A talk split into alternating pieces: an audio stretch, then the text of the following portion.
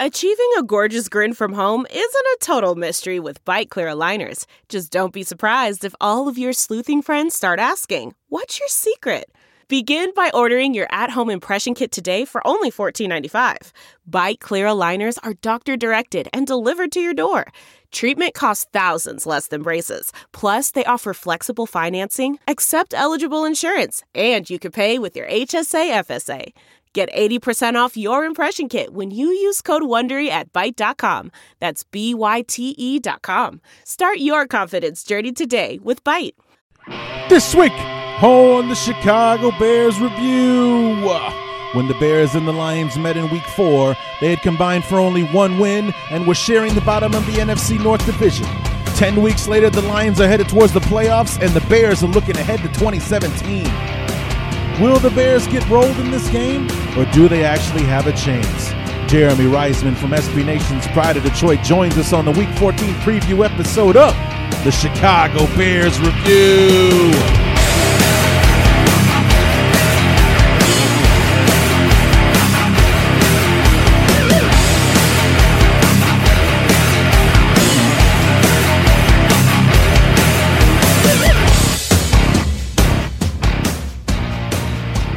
Different NFL we were looking at 10 weeks ago when the Bears and the Lions met for the very first time.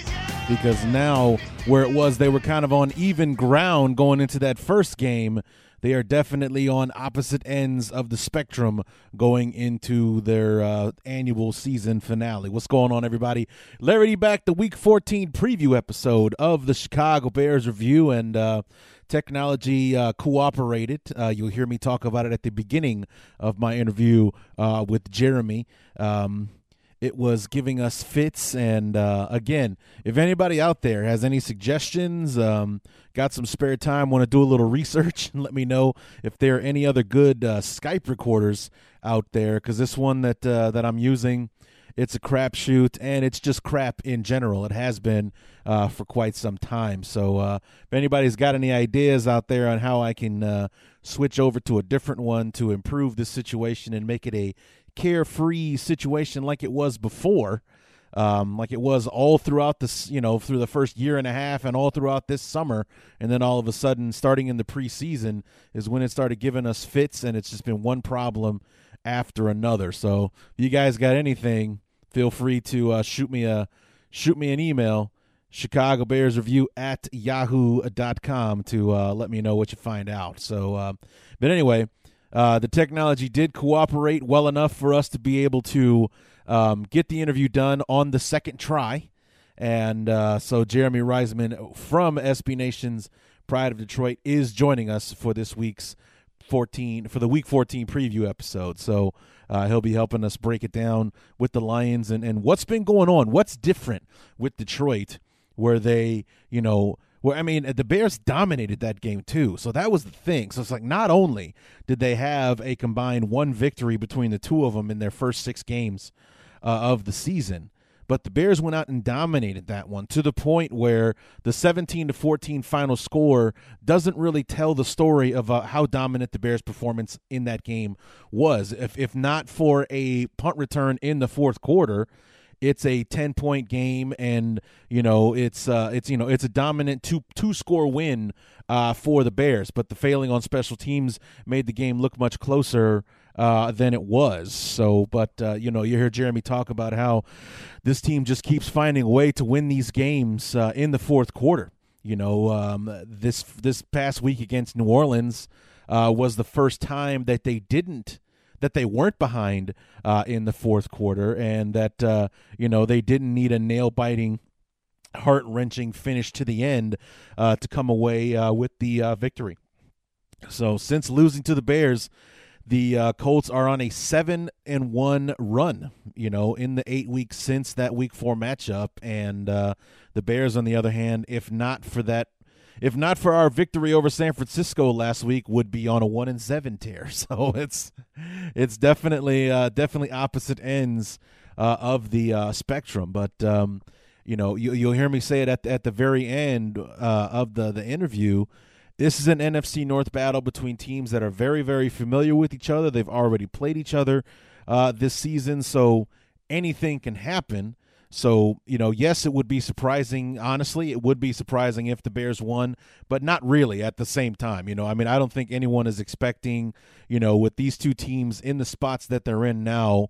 I want the Bears to win. We know that the Bears are capable of it, but can you trust the Bears to win, especially on the road, where, uh, ironically, we were five and three a year ago, and we have yet to win a road game so far this season and we have two more chances. We have this Sunday against Detroit, and then Week 17 at Minnesota, or we go winless on the road. And at home, where we only won one game in eight tries, we're 500. We're three and three at home, and and I and frankly, it should be much better uh, than that, but uh, it isn't. So take that for what it is. But um, you know, it, it's an interesting talk that we have uh, with Jeremy, and and and what uh, what tides have turned uh, for them uh, this year, and we'll get to that in just a few minutes. But a um, couple of things I want to talk about before we go diving in uh, to our talk with with Jeremy. And uh, first one is is tragedy on the Bear front. Um, you know, we learned uh, the other day, um, just after I, I posted the uh, re- review episode, a happy victory episode that we finally got to post for the first time in four weeks. Um, the the Bear alumni lost one of its own when um, Rashaan Salaam, a former first round pick in in uh, the spring of '95, and uh, the Heisman Trophy winner of 1994, uh, was found dead in a park in in Colorado, and um, the, you know the story just keeps getting more and more tragic as you listen to it.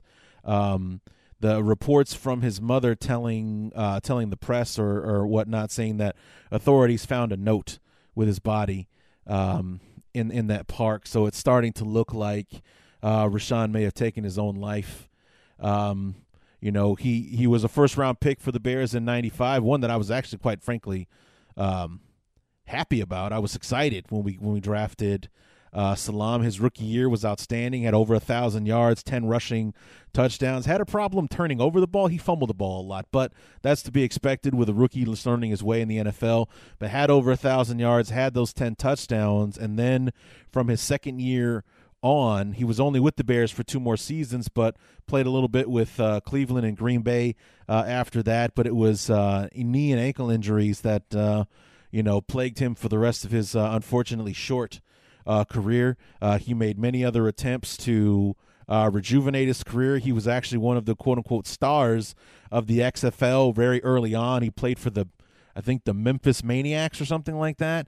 Uh, he was one of he was leading rusher on on their team there uh, for a bit, and I and I read in his bio that he played some time uh, in Canada uh, as well. So you know didn't had trouble letting go of the game as a lot of us former players uh, do, but uh, um, not sure what what he was doing in his after football life, but um, apparently he wasn't uh, he wasn't happy, and he and he got low enough. That if if if what we if if what a note being left behind would lead you to believe um, before he took his own life, um, yeah, that's just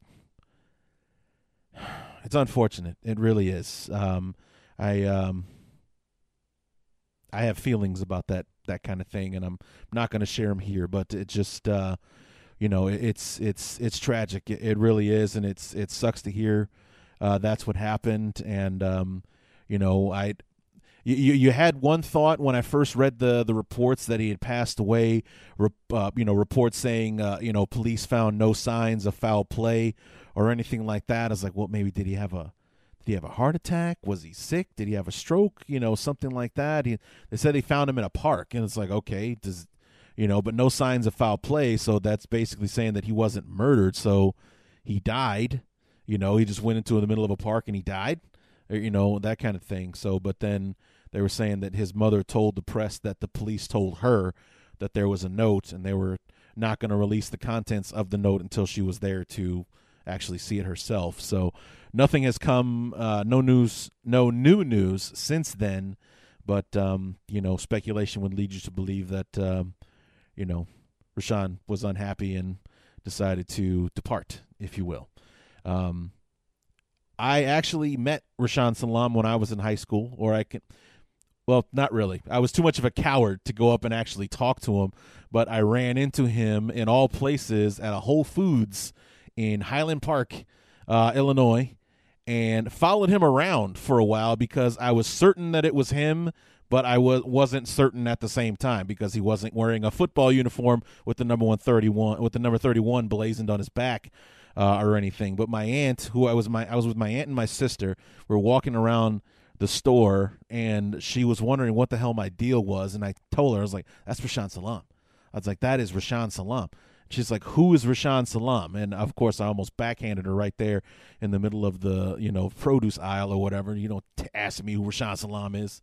God damn it. And uh, so anyway, he noticed that I was following him around. He waved at me. So that's when I had my my aunt, you know, like I said, forever the coward. I had my aunt go and ask him for his autograph, and I got it. Um, it was uh, illegible, as most athletes' signatures are, but he put a 31 on there for me just so I could show it around to my friends and be like, "See, Rashaan Salaam gave me his autograph." And uh, I don't know what happened to it. To be honest with you, I, I lost it at some point, so I I no longer have it. Uh, it'd be nice to have it now, but um, I did uh, I did meet Rashaan Salaam, and uh, uh, or I saw him at a grocery store back in the day, and I got his autograph. So that's my Rashaan Salaam story uh, for now. But um, you know, uh, may he rest in peace, and uh, may he find what he couldn't find in this world in the next one. So that's all I'm saying about that. And then finally, drama on in the Halas Hall front. Um, rumors um, surfacing um, from the Chicago Tribune.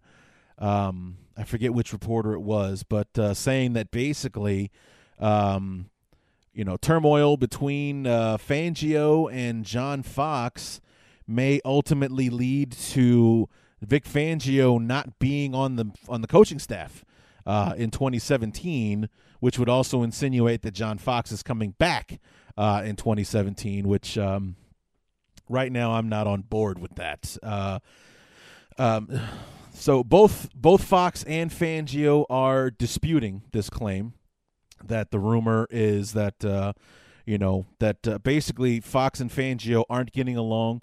They don't see eye to eye either on the the way the defense is being run, you know, maybe the personnel being used. There's some disagreement there between the two of them on on what's going on with the defense. I honestly don't see how it could.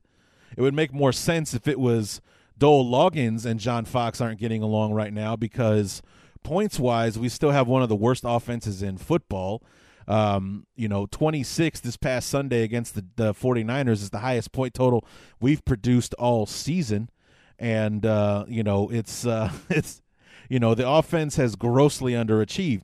The defense, on the other hand, um, you know, has failed the Bears at times, but not because it's the defense's fault. It's the the offense has been the defense's worst enemy in the fact that in most games the offense can't keep itself on the field, so the defense eventually gets worn down at the end of the games. We would always have these fourth quarter collapses because the offense can't hold up its end of the bargain. I mean, in a lot of ways it really wouldn't have it didn't, didn't really mean that we needed the offense to score points, which of course would have been nice, but so much that the the offense will go out there and three pass plays, which means they ran a total of about nine seconds off the clock, and then the defense is back out on the field, you know, and now all of a sudden our defender, you know, the offense is the opposing offense is putting together ten and twelve play drives that put keep them on the field for seven, eight minutes, and so on uh, and so forth. So the defense's own worst enemy has been its own offense. So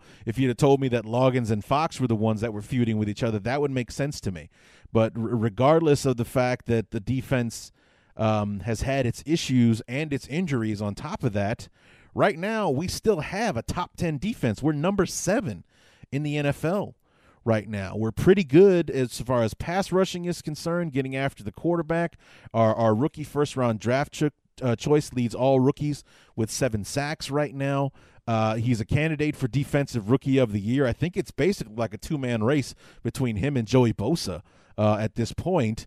And, um, you know, the only thing that's really bad on our defense is our secondary. So, I mean, that's obviously got to be the focus going into free agency and the draft this year, which is why I, I love to shoot down these mock drafts and everything that have the Bears taking DeShone Kizer or, uh, you know, Deshaun Watson uh, in the first round of these mock drafts. I think that's insane.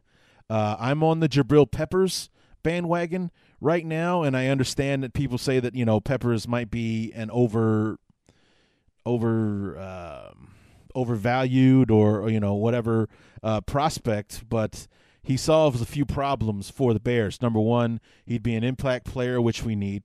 You guys have you know read this post on Facebook if you saw it. Number two, he solves a problem at safety with the Bears have needed since Mike Brown started falling apart with injuries. And number three, he could be a punt returner for us. He could be our Patrick Peterson. He's as big an impact player for the Cardinals as they have uh, on that team. Quite frankly, he still might be their he might be their best player. You know, he's a cornerback and he's their punt returner and uh, and so on. And the Bears could use somebody like that, somebody who's going to make something happen out there. And um, you know, that's why I would be on the Jabril Peppers um, bandwagon because secondary is where we need the most help and um, you know, impact player on defense, especially, is where we could use some help uh, as well. The Bears are horrible with interceptions. I think we only had maybe four last year. Do we even have that many now? You know what I mean? It's just like it's it's bad. It's really bad. That's the one thing that's really been missing from Fangio's defense is the Bears actually creating some turnovers, getting the ball back into the hands uh, of the offense. You know, um, I know we got a turnover against Tampa Bay, but before after Tampa Bay or before Tampa Bay, if you will, the only other game that I can think of where we generated a turnover was the two interceptions that uh, Matt Stafford served up to us in the first game.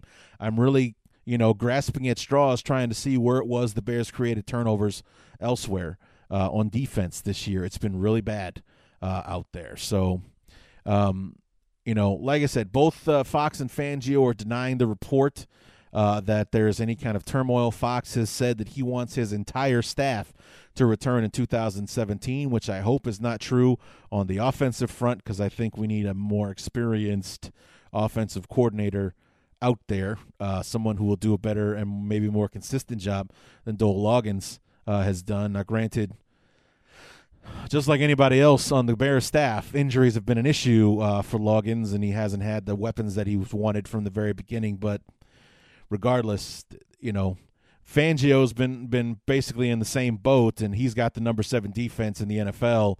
Loggains, on the other hand, is in, in the bottom third and one one of the worst in in scoring points uh, at the same time. So, you know, I would definitely say that we keep Fangio, get rid of Loggains. Let's move on um, with a with a new offensive uh, coordinator. So, just my thoughts on those two little headlines, and um, you know, looking forward to this game on Sunday because I'm interested to see what Matt Barkley will do against a good football team. You know, the um, the Tennessee Titans were kind of a, you know, are they or aren't they kind of team. The obviously the 49ers are the worst team that we've played all season. And now we're moving on to a team in the Lions who, like I said, have won seven out of their last eight, are leading the division by a couple of games and you know are are peaking right now. This is a team that um, you know you heard Jeremy talk about at the beginning of the season. The defense was a huge problem. They've really kind of come along over the course of this winning streak. Haven't allowed more than twenty points in the last seven or eight weeks, or six or seven weeks, something like that. And um, you know have really been a big uh, big part in keeping the Lions in the games for Stafford and company to come back and win them uh, in the fourth quarter. So uh, interested to see what Barkley will be able to do. Um, against this team.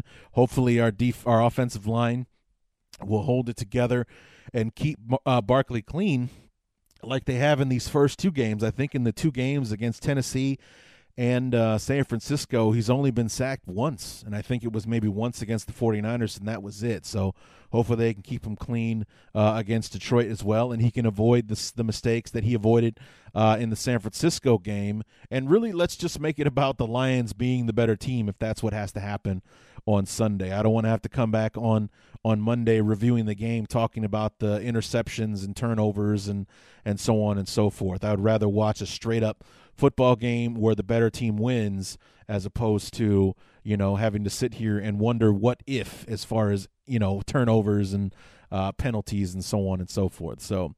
What do you say we go ahead and dive right in and get our good friend Jeremy Reisman in and talk about this game between the Bears and the Lions for week number 14?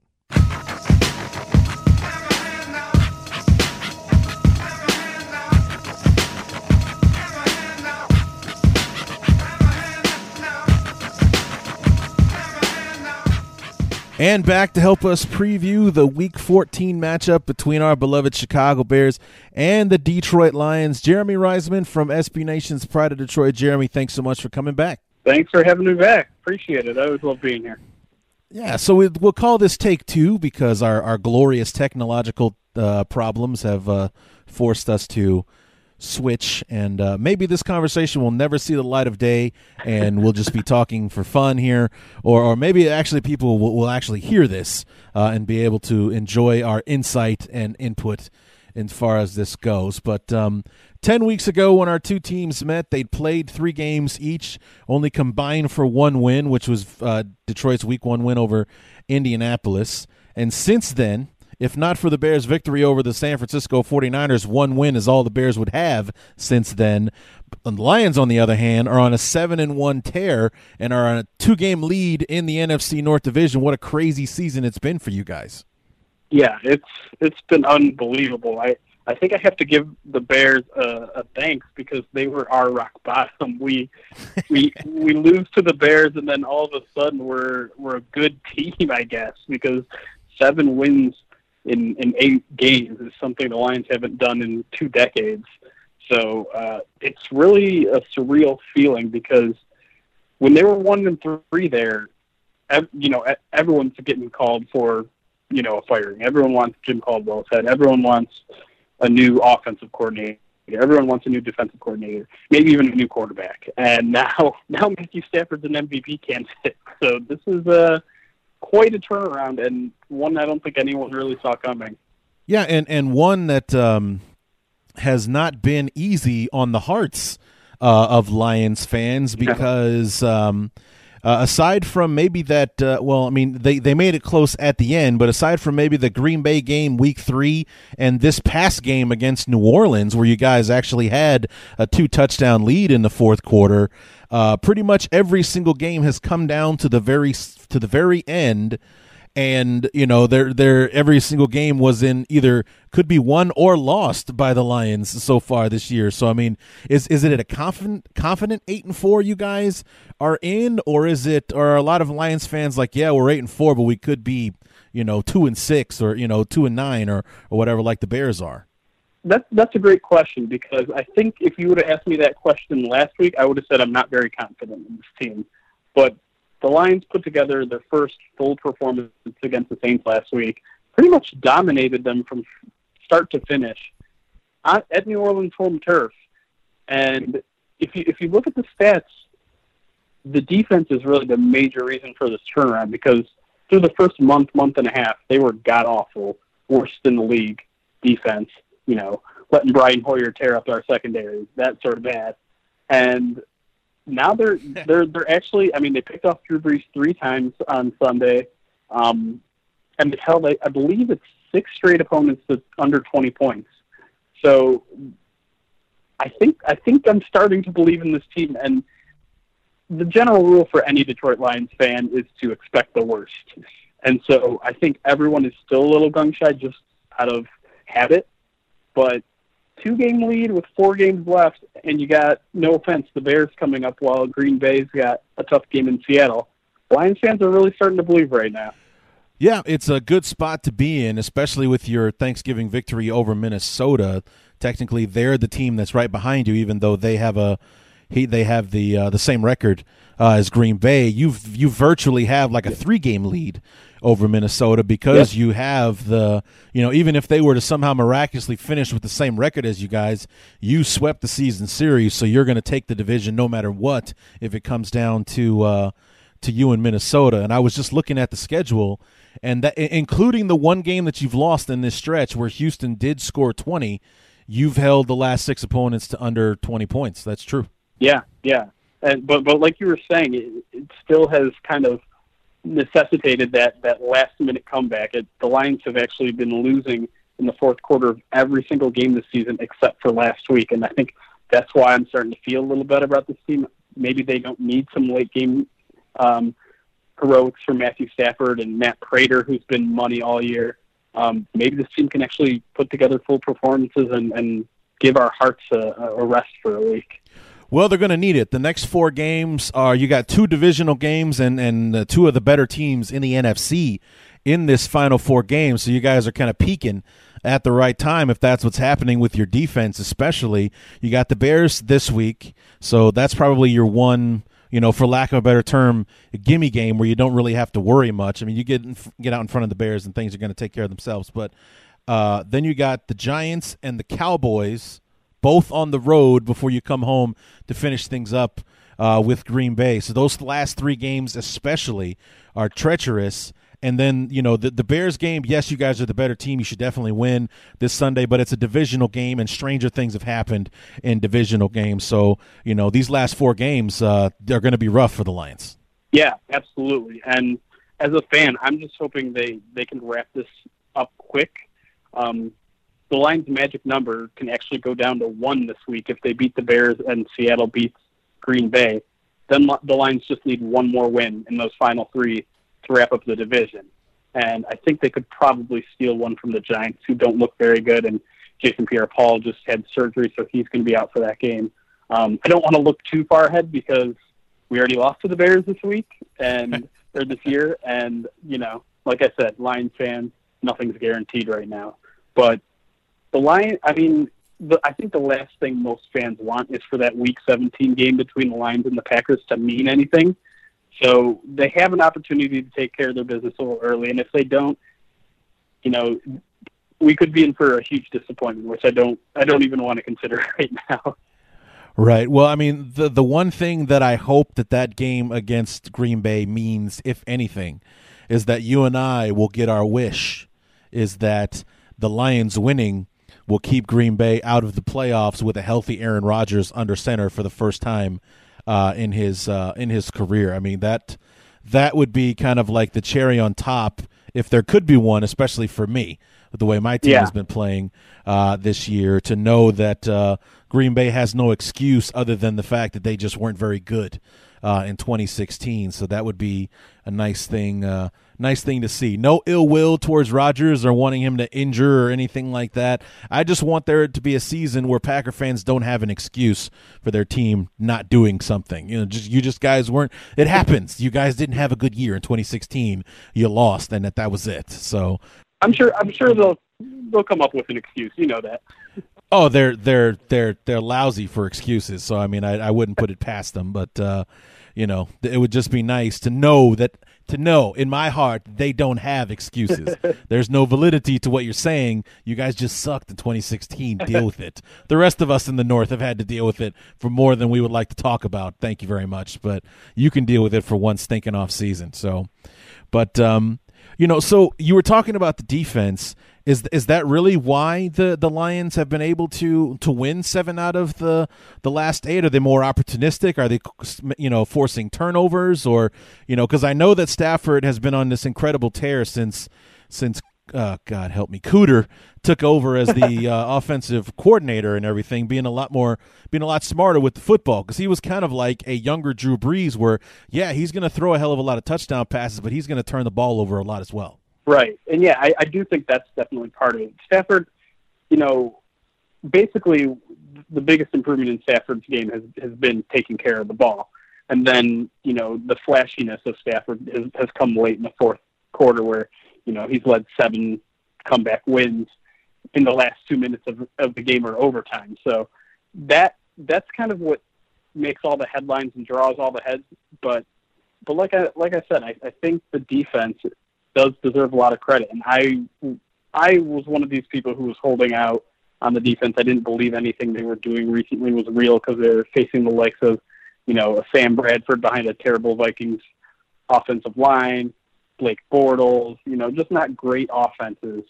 But you know, you, you dig a little deeper and then you see what they did to Drew Brees, and you think, well, okay, maybe this defense has actually found something that works. And I'm not going to call this defense a top 10 defense or anything like that. I don't think they're that good. But compared to where they were at the beginning of the season, you know, Lions fans were saying at the beginning of the season, this offense is so good. If this defense could even just be average, then this team could actually go where go somewhere. And that's where I think they're at right now. I think this defense is probably about an average defense, which is a monster monstrous improvement. And its offense is good. It's not great, but it's good. And that sort of balance is something that the Lions really haven't been able to do in the past, you know, decade or so. So I think they kind of have, you know, some sort of concoction that works for them right now, and, and it, it is a real improvement, and it is scary and exciting at the same time. So where's the where's the thought process now on on the future of the team as far as you know Jim Caldwell and and everything? I'm sure his job is safe uh, and everything, but do do Lions fans want it? Uh, to be safe? I mean, are are we crediting Caldwell for this turnaround? Or are we looking at more of the coordinators with where, you know where Jim Bob Cooter and, and, and Teryl Austin are the, are the reasons that the team is turning around? I think Lions fans are still a little bit split on that. Caldwell has lost a lot of goodwill with the way last year turned out and the way this year started. So he he's really had to do a lot to gain their trust back, and I think it's starting to happen. I was kind of one of those people who wasn't a fan of the hiring in the first place, and every little thing that I saw out of him just kind of irked me a little bit. But it's hard to deny his success in Detroit. He he got 11 wins in his first year. That was like fourth highest, I think, in Detroit Lions history. And now he's on the verge of bringing this team to the first division title in 23 years. And I mean, what what else could you expect in three years' work for the Detroit Lions? I mean, I think you have to give this guy credit. You have to even maybe give him consideration for Coach of the Year with the way they turn things around. It'll it'll be interesting to see what General Manager Bob Quinn decides to do because I think a lot of people thought Jim Caldwell was entering this season as a lame duck, anyways. I don't I don't think that's the case anymore. I think Jim Caldwell's probably won himself at least another year, unless Lions kind of have this epic meltdown and don't make the playoffs somehow. Right. So are are you are you impressed with the way that the offense has played? Everyone since basically everyone was saying that uh, you know there there would be no life after Calvin Johnson, after his surprise retirement at the end of the season last year, was supposed to leave this monstrous hole in the offense. Did did it help uh, in a way that maybe Calvin Johnson wasn't there? So Stafford has to spread the ball around, kind of like Jay Cutler and Brandon Marshall. He had to look for somebody else because Marshall wasn't there to throw to uh, anymore. Or is uh, you know have people stepped up?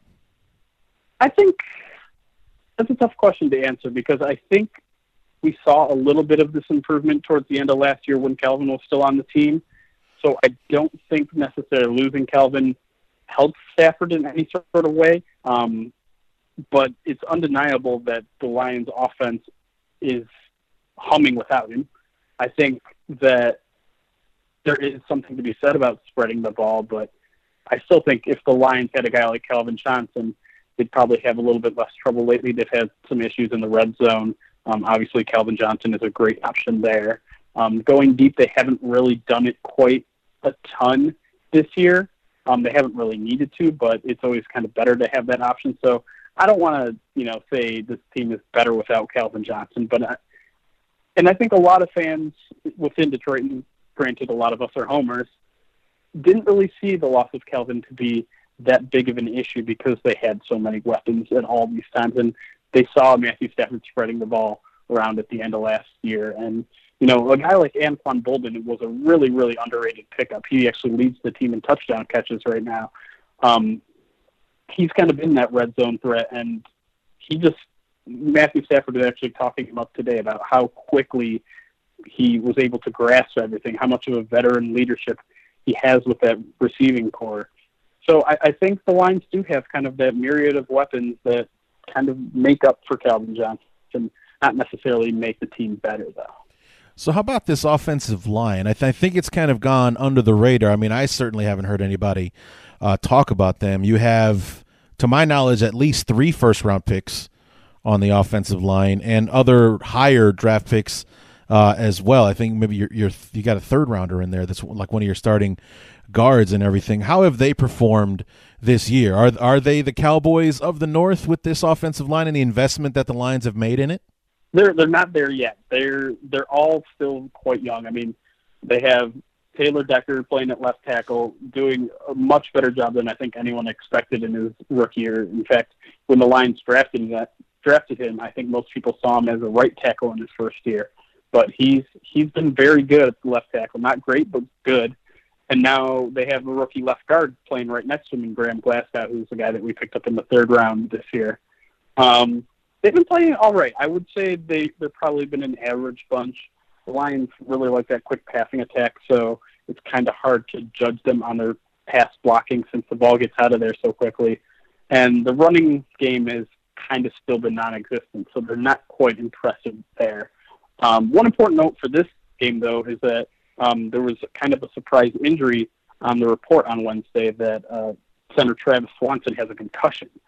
So that could result in some shifting of things around. The rookie Graham Glasgow probably shift over to center, start his first game there, and then uh, the Lions actually have another first round draft pick, Laken Tomlinson, who would probably take over at left guard.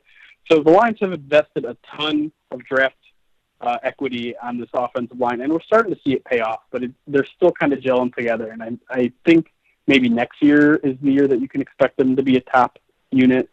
Nothing like the Cowboys quite, but um, they're getting there. So is Tomlinson a disappointment at this point, considering that he's a first round pick and he's a backup right now? Yeah, absolutely. He he started the season as a starter and got pulled, and we've actually seen him and Glasgow kind of trade some time at left guard, but it seems at this point Glasgow had taken over that role. Um, with this injury, we'll see what happens. We'll see if uh, Travis Swanson can recover in time. But if not, I would definitely expect Laken Tomlinson to be in there at left guard, and uh, he's proven to be okay. But I mean, he's a first round draft pick. This is a this is his second year. Um, he should be playing, and the fact that he isn't is, is definitely a, a disappointment at this point. So, how are you guys doing health wise? Because I don't think I need to tell you how the Bears are doing. I think the our I think our, our list for people that aren't injured is actually shorter than the, the, the list of the people that are at this point. Uh, how are the Lions doing health wise going into this fourth quarter of the season? Um, so uh, the Lions have probably been one of the luckiest teams in the NFL in terms of injuries this year. Um, certainly the luckiest team in, in the NFC North, I would say. Um, but this week has, has kind of been rough on them. They, they did just put their starting slot corner on injured reserve, Quandre Diggs, this week. They also lost um, a rotational defensive end in Armonty Bryant for the year. Um, and then, like I said, the, the Travis Swanson injury is probably the most significant um, of the team right now this week. We'll see if he can go. If if not, they'll be they'll be okay. Um, other than that, the Lions have kind of been rotating through running backs this entire season. Ameer Abdullah went down very early on injured reserve. There's rumors that he might be able to make it back at some point this year. I don't really think it's going to happen. Um, now we have Theo Riddick missing practice on Wednesday. The Lions picked up Joique Bell, who spent some time with you, you guys and the Bears. Actually faced the Lions when. Uh, yes, he did. Yeah, and now the Lions brought him back to face the Bears. So we'll see what happens there, but I wouldn't really expect Joique Bell to make much of an impact. Um, but other than that, the Lions have been really, really lucky with their health. Marvin Jones did miss last week. I expect him to return. And then the biggest question is DeAndre Levy, who had arguably a Pro Bowl season in 2014. He's played one game since, and uh, Lions fans are growing impatient because they haven't put him on the IR. The team's very quiet about what his injury is. But if he can finally make his return this week, he hasn't played since week one. Um, that could be a boost to the defense. He's only played in one game since he got injured in 2014. Yeah, yeah, he got injured in the off season in 2014, or actually in a preseason game in in 2015. Uh, missed pretty much the entire season. He played one half in 2015, and then they realized he wasn't ready. And the Lions have been notoriously quiet about it, and so all sorts of rumors have popped up. People are getting very angry with Levy, thinking that he's quit on the team. I don't believe any of that. Um, based on everything I know about DeAndre Levy. He's one of the hardest working people on the team. But then, you know, there was all this optimism that he was finally going to be ready this year. He played in the first game, played through the whole game, and he's been sitting on the injury report since. So it's been a really strange situation. Hopefully, he's been kind of inching, inching, inching towards, you know, being a limited, limited in practice, being an, a full participant in practice, and he just hasn't quite made it to the active roster yet. So we're still waiting. Interesting. I see. Well, um, two final questions I have for you. The first one is about your your coordinators, Austin and even Jim Bob Cooter, with success, especially on the offensive side, with with how how much it's helped Matthew Stafford. Um, you know, what do you think the likelihood is that you might lose one or both to a head coaching job this year? That's also a really, really interesting question. I think, well, Teryl Austin received some head coaching interviews last year, um, but the way his season started this year, no one thought he would even make it through the year as the Lions defensive coordinator. There was a lot of talk about getting rid of him in the middle of the season, and I think if the Lions would have had some other option, it could have happened. But now, like I said, with this rebound, his name is kind of becoming hot again, and I think you'll probably see him get interviews again this this year, especially if the the Lions keep it up. As for Jim Bob Cooter, this is his first complete year as an offensive coordinator, so I don't quite think he's ready to make that leap, but he's certainly made a name for himself over the past year and a half. And if he doesn't get interviews this year, I bet he will next year. And so that's something the Lions are going to have to prepare for because um, he and Stafford really have a thing going on right now. And the Lions will have to figure out some sort of contingency plan for when that ends because it probably will end fairly soon. All right, and then finally, um, with the with the Lions likely headed to the playoffs. I mean, I think that's that, that percentage is way up there uh, at this point. How do you like their chances in the playoffs right now? Because really, the only team and the thing that I love about the NFC is that it's almost always so wide open. The thing that makes me sick about the AFC is that it's about a three-team race, and then after those three teams, it doesn't matter because it's always going to come down to one of those three teams. The NFC is completely wide open. It looks to be the Cowboys' conference to lose uh, at this point. But aside from the Cowboys, does anybody else in the NFC make you nervous to to the point where you think it could be Detroit and Dallas playing for the NFC title? That is a heavy question, my friend. I haven't, you know, it, it, fantasize been, with me, Jeremy. Come on. I was in single digits the last time the Lions won a playoff game, so it's hard for me to imagine a playoff win. But if if if, if I swallow all that down, push all those weird feelings down, I think any team with a, a, a really good defense are the ones that scare me. So so I, I think the Lions could even compete against Dallas, to be completely honest. But a team like Seattle, to me, is a little more scary. Right. Team, even if Minnesota can squeak their way into the playoffs, even though the Lions have swept them twice, they've beat them by a razor's edge each time. So if if a team like Minnesota, a team like Seattle faces the Lions in the playoffs, those are the teams that scare me. And and then you also have to kind of consider the Bucs at this point, the way they're playing yeah. right now.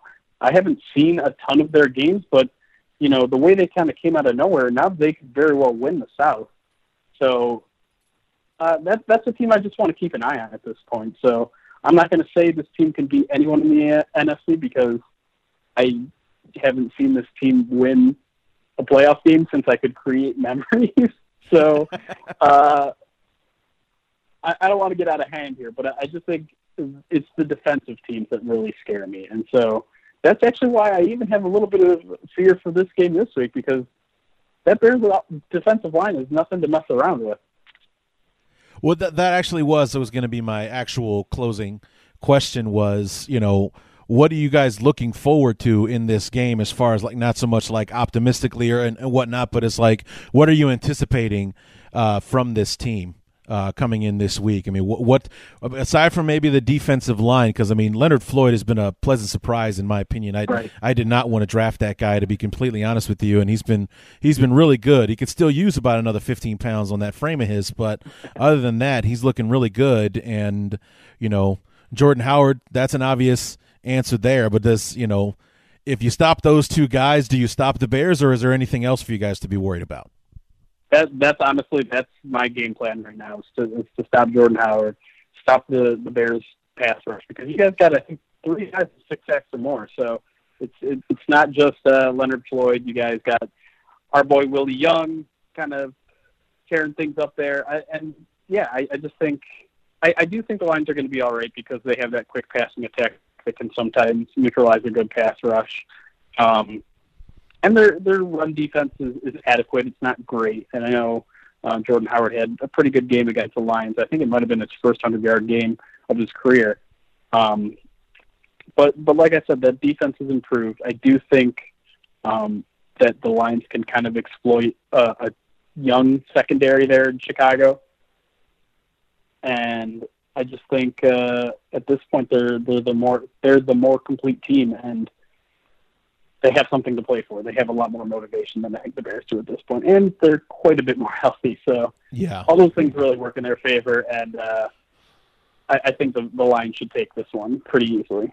Yeah, unfortunately, I, I agree with you. I mean, the two things that I like for you guys this week, number one is because of your your quick passing game, and uh, number two, the Bears are lousy at um, creating turnovers. I can't quite frankly remember the last time that we did.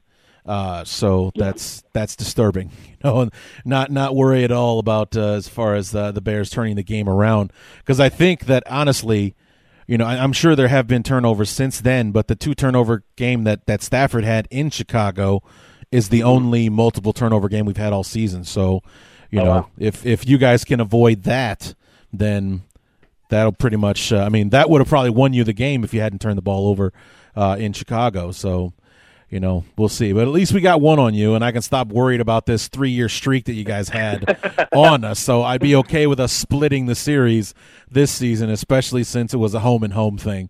The Bears won in Chicago. You guys can win in Detroit. How's that sound? Hey, if if we had to give one up to the Bears to win the division for the first time since '93, I'll, I'll take that. Yeah, I'm sure you would. All right, Jeremy. thanks so much uh, for being on the uh, on the show, and uh, look forward to having you back on sometime in the future, man. Sounds good, Larry. Thanks for having me. All right, Jeremy Reisman, prideofdetroit.com on SB Nation, helping us preview the Bears and the Lions for Week 14.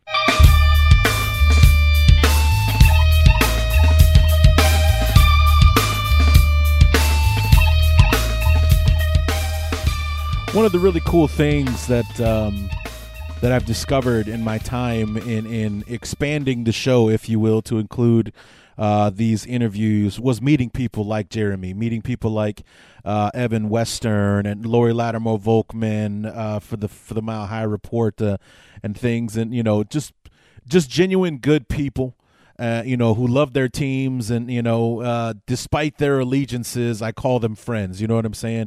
Uh, it's been really fun, and I really enjoy having Jeremy on the show. Looking forward next week to having Evan Western uh, on the show, despite him being a stinking Packer fan. He's a good dude, and I like talking to him. So we look forward to having him on the show next week. Interesting game between the Bears and the Packers uh, next week. The Packers trying to make a run at this thing to to make something out of their season. They're a 500 team right now.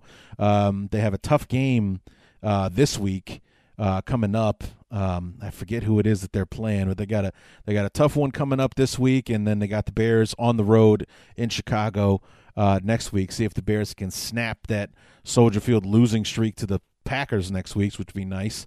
Uh, nice little cherry on top of the season for Fox to get another split against Green Bay, only to win in Chicago this time around. But um, you know, um, just to wrap things up here, you know, you heard Jeremy talk about it.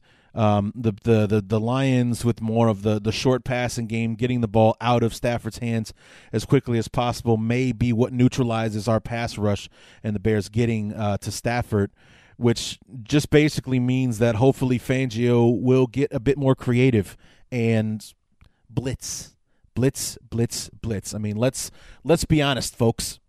We're three and nine. What the hell do we have to lose at this point? At this point the only thing we have left to play for eh, you know, like I said in in the intro last week, is pride and paychecks, and part of that pride can be ruining somebody's season. Now, we probably won't ruin what Detroit has going for them, but we can definitely delay the inevitable, if you will. You know, plus how sweet would it be after being swept by Detroit for the last three years to get a sweep in on the year that they win the division?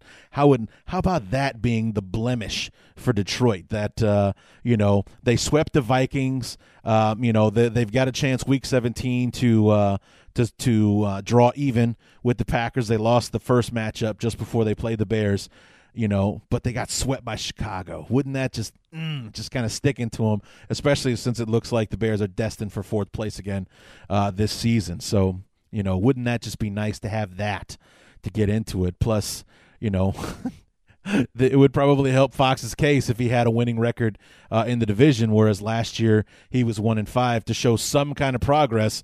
We're one in five in the division last year. Oh, let's look at that. We were like four and two in the division this year, or whatever we end up being. So right now he has a winning record. He's two and one in the division. He's beat Detroit and, and Minnesota and lost to Green Bay on the road. So um, anyway, it's um, I I would just you know, send the house, send eight guys, send nine. I don't care. You know, we got to get to we got to get to Stafford. We got to give them. Uh, we got to put pressure on him because, you know, granted he's been much better with the football since Jim Bob Cooter took over. What a ridiculous name! God help me. Um, but you know, ever since Cooter took over as the offensive coordinator, he's been a lot smarter with the football. His his touchdown to interception ratio is r- ridiculous, uh, quite frankly. And he's an MVP candidate because of the way that he's played uh, throughout this uh, campaign. But he has proven that when under pressure, when he's trying to make something happen, he will serve one up on occasion. You know, so that's what the Bear that's the position that we as a defense want to put Stafford in on Sunday.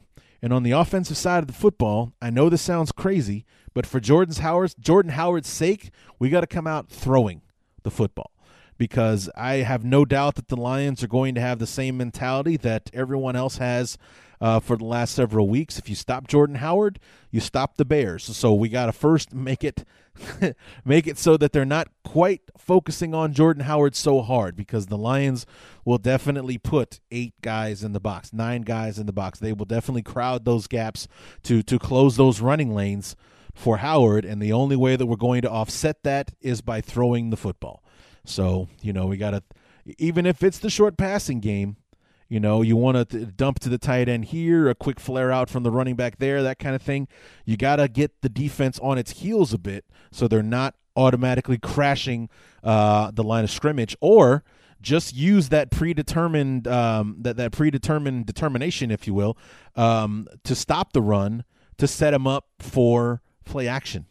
You know, come out on the very first play, fake the handoff to Howard, and go downfield to whoever we're piecing together in our offense in our in our uh, wide receiving corps uh, at this point. Just don't let it be Bellamy because he'll drop the damn ball. So, um, you know, let that be the strategy. Let's come out there and do something different. Let's make it exciting. Let's take some shots. Let's do something fun. Uh, you know, Cameron Meredith, where's that guy been? Throw him the ball for Christ's sake. Let him be the one that's deep on that first play action pass or something. Let him take a 50-50 shot against uh, the secondary uh, in Detroit. Let's just try to make something happen. You know, I would rather see that than um, you know, us methodically trying to open things up with the run uh, or anything. Let's just come out firing like he did first snap of the game against Tennessee. You know, we're expecting to see the Bears run three yards in a cloud of dust every time the Bears come out with a deep throw on first down against the Titans. And, you know, you kind of just notice from there, like, oh, okay, well, it looks like the Bears trust Barkley because, uh, you know, we're coming out throwing uh, right away. So let's continue to show Barkley that trust. Let's throw the football. We know that he can handle the pressure because we've seen him do it already a couple of times. Uh, you know, so far in in his uh, short tenure uh, with the team. Let's put it on him in the beginning to see if we can't get the Lions to uh, back off a little bit on on trying to defend the run, and then give the ball to Howard and let him wear the Lions into dust. Uh, you know, on their own on their home field. So let's see if that works. You know, see if the Bears uh, try to employ that strategy and see if it can get us another victory. So the pattern that the Bears have been on so far this year is they lose three in a row and then they win. So we we lost one weeks one, two, and three. One week four. We lost uh, weeks five, six, and seven. One week eight, and then we we lost. Uh, we lost weeks 10, 11, and 12 and won week 13. So basically, we're going to lose this week, next week, and the week after to Detroit, Green Bay, and Washington, and then finish off the year with a sweep of Minnesota. Uh, to finish four and twelve if the pattern holds. So hopefully we can break the pattern this week with a win over the Lions. Like I said, I think the Bears are capable of it. Will they do it? Can we trust them?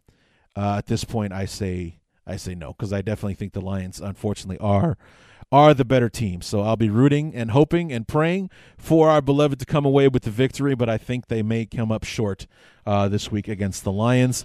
I will be happy to be wrong about this on Monday, but uh, unfortunately, that's how I think it's going to go down. So, but you know, we'll be back on Monday with the review episode to see how it all went down. Did the Bears come close? Did they get rolled?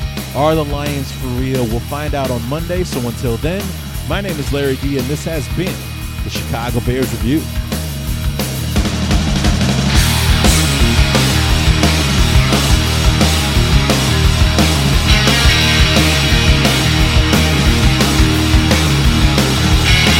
I live for the men, I live for the day. I'm doing my thing and you're doing your own year. Do what I wanna engage. There's no distance too far for the perfect trip. Hi, checking in for. Or the perfect table. Hey, where are you? Coming! And when you get access to Resy Priority Notify with your Amex Platinum card. Hey, this looks amazing! I'm so glad you made it. And travel benefits at fine hotels and resorts booked through Amex Travel. It's worth the trip. That's the powerful backing of American Express. Terms apply. Learn more at americanexpress.com slash with Amex. We're driven by the search for better. But when it comes to hiring, the best way to search for a candidate isn't to search at all. Don't search. Match. With Indeed. Leveraging over 140 million qualifications and preferences every day, Indeed's matching engine is constantly learning from your preferences. So the more you use Indeed, the better it gets. And listeners of this show will get a $75 sponsored job credit to get your jobs more visibility at Indeed.com slash match.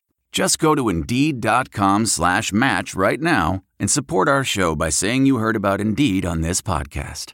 Indeed.com slash match. Terms and conditions apply. Need to hire? You need Indeed. The spirit of performance is what defines Acura, and now it's electric. Introducing the ZDX, Acura's most powerful SUV yet. Crafted using the same formula that brought them electrified supercars and multiple IMSA championships, the ZDX has track tested performance that packs an energy all its own. Unlock the energy and order yours at Acura.com. I want to tell you a story. It's a story about a scandal, broken relationships, gossip, rumors, money, corporate rivalry, and a broom. A performance enhancing broom. My name is John Cullen. I'm a comedian, podcaster, and for 20 years, I was a semi professional curler. And I want to tell you the story about how a single broom almost imploded the 500 year old sport of curling. We felt like we were bringing a knife to a gunfight. It's the story of a superstar and his fall from grace. Well, I was being dragged through the mud. It's the story of two brother entrepreneurs with a dream. I said, that's great news. It's a story of intrigue. I still don't understand why we want to keep his name secret. The full story has never been told, so I'm going to tell it. Broomgate How a Broom Almost Killed Curling. It was a year I'd like to forget. To listen to Broomgate, search for Broomgate in your favorite podcast app. That's all one word Broomgate.